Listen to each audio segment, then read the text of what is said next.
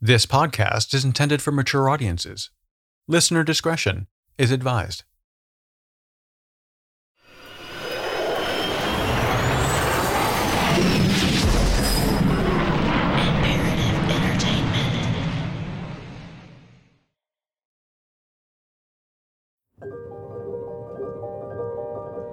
Some of us are natural born thrill seekers. Whether it be skydiving, bungee jumping, extreme roller coaster rides, base jumping, or other ways of getting that adrenaline rush. Some people are just hooked on the exhilaration that comes with the almost paralyzing terror. Then comes the tremendous surge of relief and accomplishment. It's like we've stared death in the face and overcome our worst fears. Well, some of us are not built that way. We have a solid appreciation for Sir Isaac Newton's theory of gravity. Our feet are firmly planted on the ground at all times, and we like it that way. We shake our heads at adrenaline junkies, wondering what they could possibly gain, not only from scaring themselves half to death, but often spending hundreds of dollars on each occasion for the privilege it hardly seems worth the rise in blood pressure. Still, we can't help but be fascinated by, and often admire, these thrill seekers. Those who have a drive to defy gravity and push themselves to their mental limits by facing their fears and blocking out all distractions. It's all well and good to experience an extreme event that's over in a few seconds, but it's another thing entirely when the death defying activity continues for nail biting minutes on end, a true test of psychological endurance and stamina. This is what's at stake when we walk the tightrope. Whatever you do, don't look down.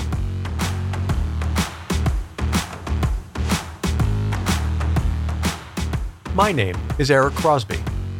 Welcome to True.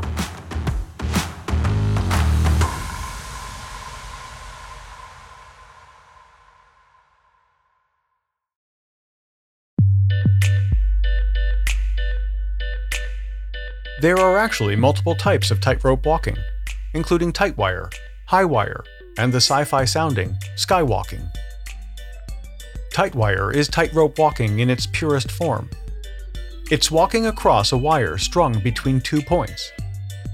But performers often take it up a notch by juggling or using other props while making their way across the rope. This is what most commonly comes to mind when we think about the circus. Ladies and gentlemen, children of all ages, welcome. High wire walking, as the name suggests, adds an increased vertical element, with walkers attempting to cross on a wire at breathtaking and risky heights. Skywalking combines the most intimidating of both aspects. Performed outdoors, skywalkers attempt to cross a wire, both at jaw dropping heights and distances. Sometimes walkers use poles to help steady themselves, while others go freestyle. Depending on a walker's level of confidence, and some may say sanity, they may have a safety net below. Or they can totally throw caution to the wind and have no backup plan in the event that they take their final misstep. But who came up with the crazy idea of traversing a wire hundreds of feet above the ground anyway? It might surprise you to learn that tightrope walking dates as far back as ancient Greece. Not quite as sophisticated as creating the concepts of democracy or mathematics, but hey, they had to have fun somehow. Despite the performers' fearless antics and their pursuits being labeled violent and life endangering, tight wire walking was never included in the ancient Olympics. Instead, the stomach churning activity was only considered entertainment and an educational tool alongside acrobatics. Like any ridiculous craze, the risky pastime of tightrope walking caught on in ancient Rome as well. In the Middle Ages, tightwire walking spread throughout Europe. Walkers performed at public events and before politicians and monarchs in many a royal court. By the late 18th century, tightwire walking had made its way to the United States. It was regularly performed all over the world atop public monuments and at grand theaters and playhouses, as audiences were transfixed by the incredible sight. With the advent of the modern circus, Tightwire walkers were incorporated into the regular cast of players. However, the opportunities for them to push themselves to their limits in the circus setting were few and far between. Enter Charles Blondin. In 1859, Blondin became known the world over for being the first person to cross Niagara Falls on a tightrope. He managed to inch his way along 1,300 feet of rope, only 2 inches in diameter, 160 feet above the churning water and certain death, with only a 26 foot long balancing pole as support. You'd think that after achieving an incredible goal at an iconic landmark, Blondin would have packed up his rope and retired. But he was hooked on Niagara Falls. He returned again and again not just twice, or even three times. Oh no. Charles Blondin crossed Niagara Falls an estimated 300 times, all without a safety net. On each occasion, he upped not only the ante, but the heart rates of those watching. The props he used became more and more daring. It wasn't enough for Blondin to simply cross the falls on stilts, or backwards, or at nighttime, all of which he did. Not only did he follow that up by completing the walk blindfolded, but at the same time, he also pushed a wheelbarrow across the wire. He then crossed the falls with his arms restrained. On another occasion, either because he skipped breakfast or was exceptionally disciplined at meal planning, he carried across a portable stove to cook himself an omelette at the halfway point. Clearly, crossing the falls at any height builds up an appetite. Blondin's mind boggling attempts drew massive crowds of up to 25,000 people. They not only clamored to watch history in the making, but wanted to see if they could come away richer from it. In a somewhat morbid exercise, it was common after so many crossings for spectators to place bets on whether Blondin would make it all the way across the falls or plunge to a watery death. Thankfully, the performer's life didn't come to a gravity related end. With his feet firmly planted on the ground, he died at age 72 from diabetes. Over a century later, another fearless Frenchman by the name of Philippe Petit earned himself a reputation as a stunt high wire walker. He was known for performing illegal walks across famous man made structures. In 1971, Petit walked between the towers of Notre Dame Cathedral on a self rigged cable. The crowds below were delighted as he used his circus skills to entertain the astonished Parisians. But Gothic cathedrals were small fry. Petit was compelled to go bigger and better. It started out as another routine morning for a New York helicopter traffic reporter, but he had more to tell his radio listeners than how the traffic was on the West Side Highway. Up here at 1,500 feet or in that area, there is somebody out there in a tightrope walk between the two towers of the World Trade Center, right at the tippy top. In 1974, the 24 year old made the dangerous crossing between the twin towers of the World Trade Center in New York City. The distance was 140 feet, and it was 110 stories up. At the time, the towers were the tallest buildings in the world Petit knew he would one day conquer them, and planned the walk for over six years. His planning was meticulous. He and his collaborators used a helicopter to get aerial photographs of the buildings. They made fake ID cards and claimed they were contractors working on the roof to sneak in and see the layout firsthand. They watched the arrival and departure times of the workers to see when the roof would be free. Petit even posed as a journalist with a French architecture magazine to interview the workers on the roof. The night before the crossing, Petit and his team needed to set up the wire between the two towers. They decided to do this by bow and arrow, first shooting across a fishing line, which was attached to larger and larger ropes and wires. The last wire pulled across was 450 pounds and was the one Petit would cross. Shortly after 7 a.m. on August 7, 1974, Petit began his performance. For the 45 minutes he was on the wire, he danced, lay down, and saluted his audience. Sergeant Charles Daniels called it a first rate performance. He was bouncing up and down. His feet were actually leaving the wire, and then he would resettle back on the wire again. And then he would go down on one knee and lay down on his back and put his hands behind his neck and just completely relax and swing one of his legs over the wire in a carefree uh, manner. Was he laughing and smiling? Well, not when he would do that. He would just lay there and relax as if he wanted to just take a little nap. As spectacular sights go, how would you rate this one? Supreme. The apex of excitement. Once the walk was underway, Petit knew it was only a matter of time before the police would be on the scene. But Petit milked his moment in the sun for all it was worth, crossing back and forth between the two towers a mind blowing eight times before being arrested. The trespassing charges were eventually dropped. Instead, Petit was required to perform a free show for children in Central Park, and, perhaps to encourage him to visit the towers in a more traditional way, he was given a lifetime pass to the observation deck. When Philippe Petit was questioned by the media about why he attempted something so outlandish, he responded, quote, There is no why. Just uh, because uh, um, when, when I see a beautiful place to put my wire, I cannot resist. His crossing was called the artistic crime of the century. In an interview almost 45 years after his nail biting accomplishment, Petit explained, quote, I sat on the wire and I looked all the way down and I loved it because people were little ants. I will never forget that picture that I took in my head of that scene. It was beautiful and frightening and unique. The high wire should be a stage.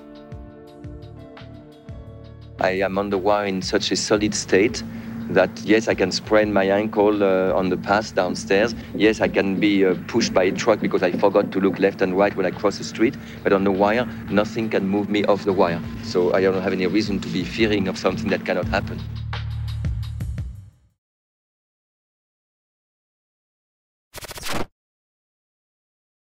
Afford Anything talks about how to avoid common pitfalls, how to refine your mental models, and how to think about how to think. Paula, while certainly you can mess up on a million dollars a year, it is far less likely than it is on $30,000 a year. Right. I would meet wonderful people that were struggling with a budget that was super tight. It was 100% you need to make more money. Make smarter choices and build a better life. Afford anything, wherever you listen.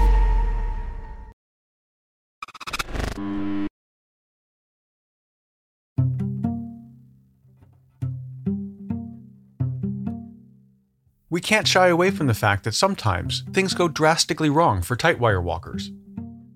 The reality is that for even the most accomplished, it's still a calculated risk that doesn't always pay off. One unlucky soul who attempted to follow in the footsteps of many before him was Tancrède Melet.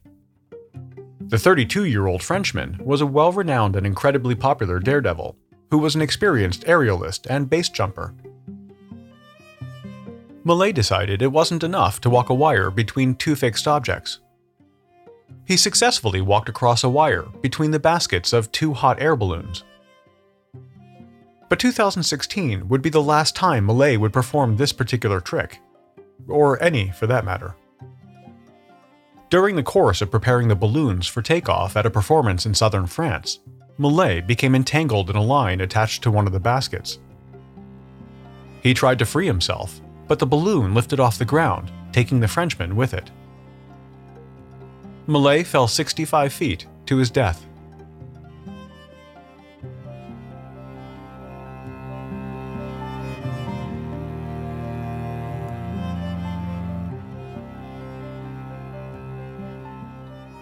Another acrobatic legend whose passion became his downfall, so to speak, was Karl Wallenda. The world famous German national was literally born into circus life, with a family history of performing dating back to the late 18th century. The performer was part of a well established act known as the Flying Wallendas. Not content with simply walking tight wires, the Wallendas were known for their incredible acrobatic acts. Among their many crowd dazzling tricks, was the seven person pyramid. The pyramid involved four men standing on a wire 35 feet above the ground. These men had poles running between them, connected at chest level. On these poles stood another two men, who had a pole running between them as well. A chair was then balanced on top of this higher pole, and another person stood on top of the chair. Unfortunately, in 1962, the whole thing came crashing down. During a performance featuring the pyramid formation, one of the men on the bottom level lost his footing. Three of the men, including Karl's son, fell to the ground, while Karl and his brother, who were on the second tier, were fortunate enough to land on the wire. And the woman standing on top of the chair. She somehow landed on top of Karl, who managed to hold on to her until the group could be rescued. Sadly, two of the three men who made impact with the ground later died. Karl's son survived, but his injuries were so severe he was left a paraplegic. As devastating as the accident was, the family kept performing. Tragically, 16 years later, in 1978, the Wallendas would lose the most senior member of their troupe. Karl had been performing for almost 60 years by this time, and preferred to do so without a safety net, stating that it simply provided a false sense of security. He was performing a heart stopping skywalk between two towers of a hotel in San Juan, Puerto Rico. The buildings were 10 stories high, and Karl's wire was 121 feet above the ground. He was approaching the wire's halfway mark when strong winds made it almost impossible for him to keep his balance.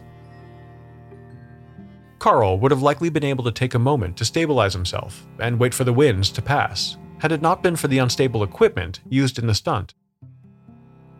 The rig's integrity was compromised to such a degree that after 30 seconds of wobbling, the 73 year old lost his balance. familiares para que se controlen. Ahí se. Señor, hemos visto una de las cuestiones más difíciles y más tristes en nuestra vida. Karl Wallenda, the oldest of the famous high wire walkers, was 73 years old when today a wind stronger than he pulled him off the high wire to his death.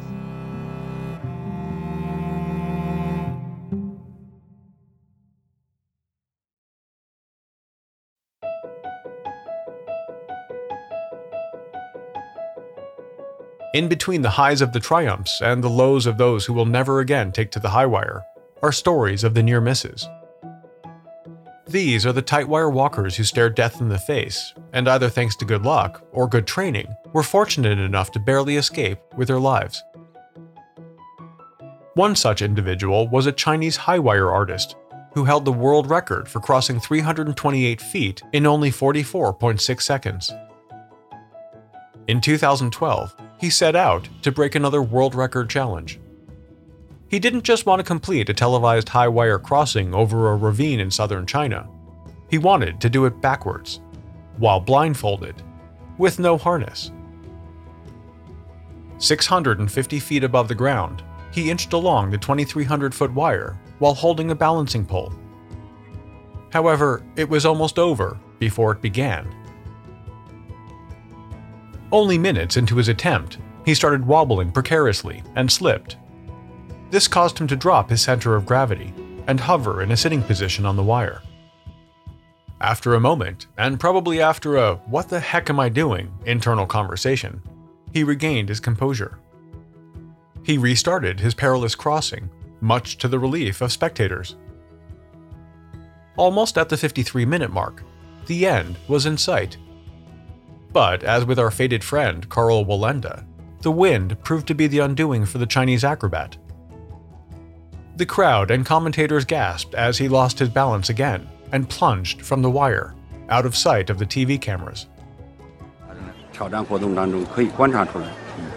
喂，哎，哎。 If ever there was a good time to cut to a commercial break, that was it.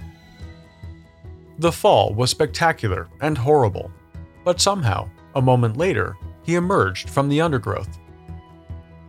he was miraculously alive and walking, and had only a few minor scrapes. The dense vegetation growing on the sides of the ravine had broken his fall. Thankfully, the only thing badly injured was his pride. If he'd fallen from the middle of the wire, it would have been a very different story he would not have been able to tell.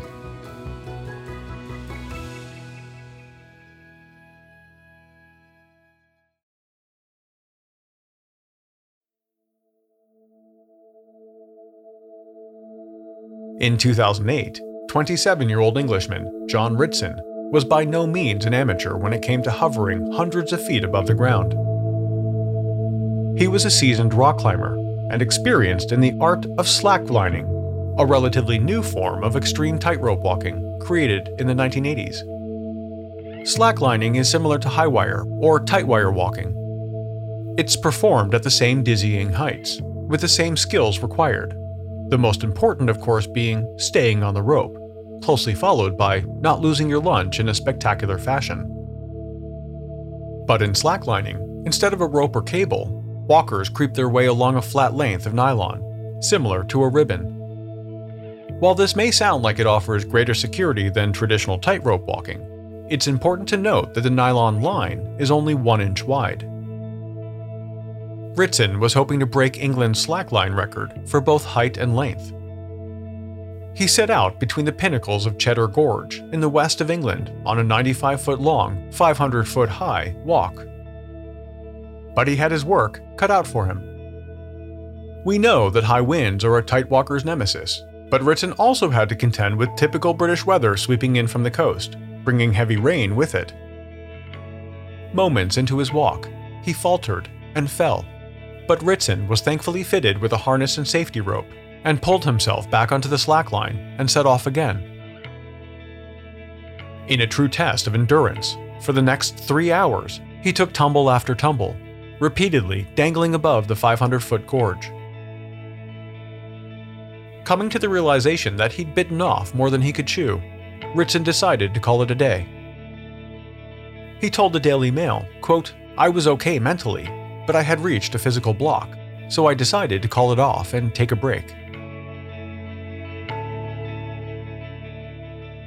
Tightrope walking continues to hold our imagination today. Renowned aerialist Nik Wallenda, the great grandson of Karl Wallenda, is probably the most famous, having had his stunts broadcast on TV numerous times. Nik is a seventh generation member of the Flying Wallendas, and has been professionally tightrope walking since he was 13 years old. Today, he holds 11 Guinness World Records for multiple acrobatic feats, including both the longest and highest bicycle ride on a high wire. In 2011, he and his mother performed the same crossing in Puerto Rico that killed his great grandfather. In 2012, he crossed a wire strung directly across Niagara Falls, an event that was the end result of a two year legal battle involving both sides of the Canada and US border for approval. Because it was a requirement of the TV channel live broadcasting the event, it was the first time in his career he wore a safety harness. You know, in the middle of the wire, at one point, I just started thinking about my great grandfather and paying tribute to him and all the walks that he did and he was successful on. That's what this is all about paying tribute to my ancestors and my hero, Karl Wallenda.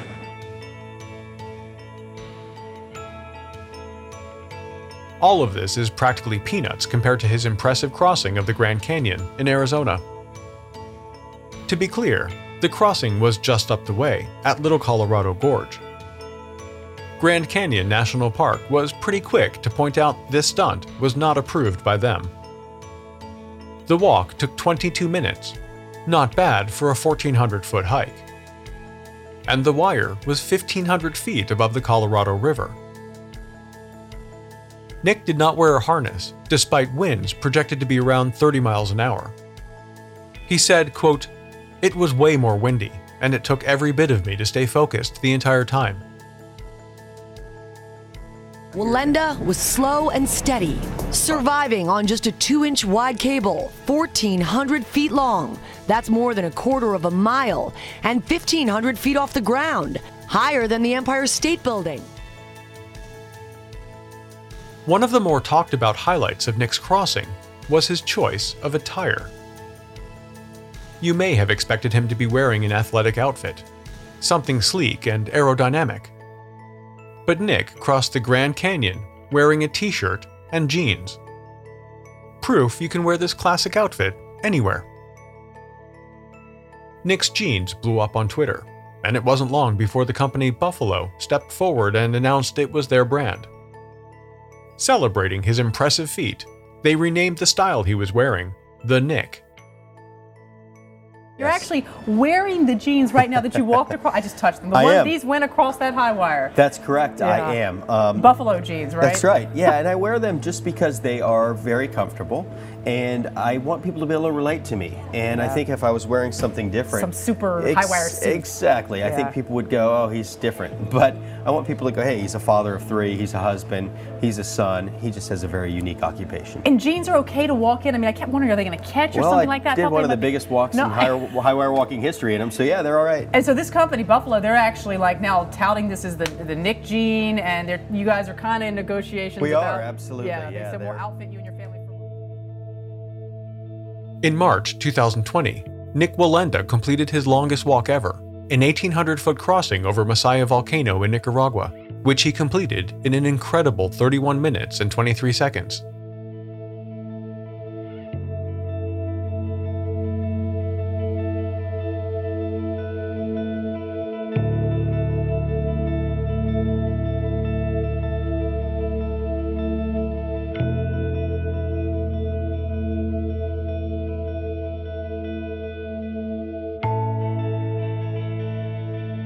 These stories either inspired you to try your own hand at tightrope walking, or, like me, reaffirmed that there's absolutely nothing wrong with keeping your feet on the ground. There's a reason why the art of tightrope walking is left to a select few. It's all about balance, not only on the wire, but also between risk and reward, adventure and insanity, life and death. When you go on the high wire, you have fear. You absolutely have fear. I don't want anybody going on that wire because if he doesn't have any fear, he doesn't know what it means. We all fear. We all fear. We know what it is, what it means. There's danger underneath you. I still feel this is our life and we have to work on that wire.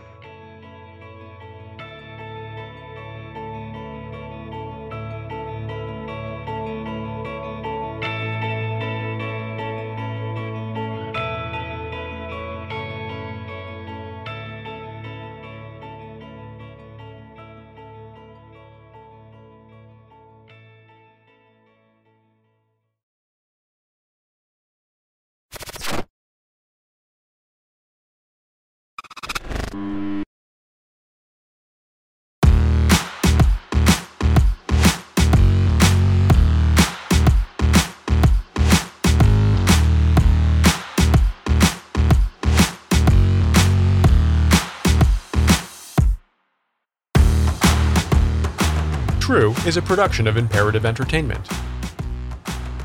This episode of True was researched and written by Gemma Harris. The executive producer is Jason Hoke of Imperative Entertainment. The cover art and design were created by Jenna Sullivan. True was created and is produced by me. Have any comments or questions? Email us at podcasts at imperativeentertainment.com. As always, a huge thanks for listening.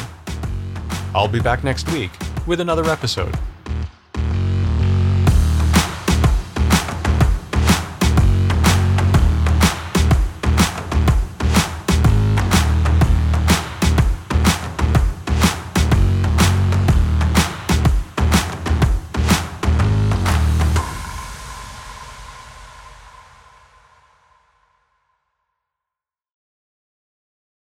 Bigger Pockets portfolio of podcasts are worthy of your investment. We're having a real conversation as real real estate investors. New episodes available every day. It's important to buy where it makes money and not necessarily where you want to travel to. Bigger Pockets, On the Market, Rookie Real Estate, or Money Podcast. The purpose of flipping is to create more cash so then you can reinvest into other types of properties. The Bigger Pockets Podcast on YouTube or wherever you listen.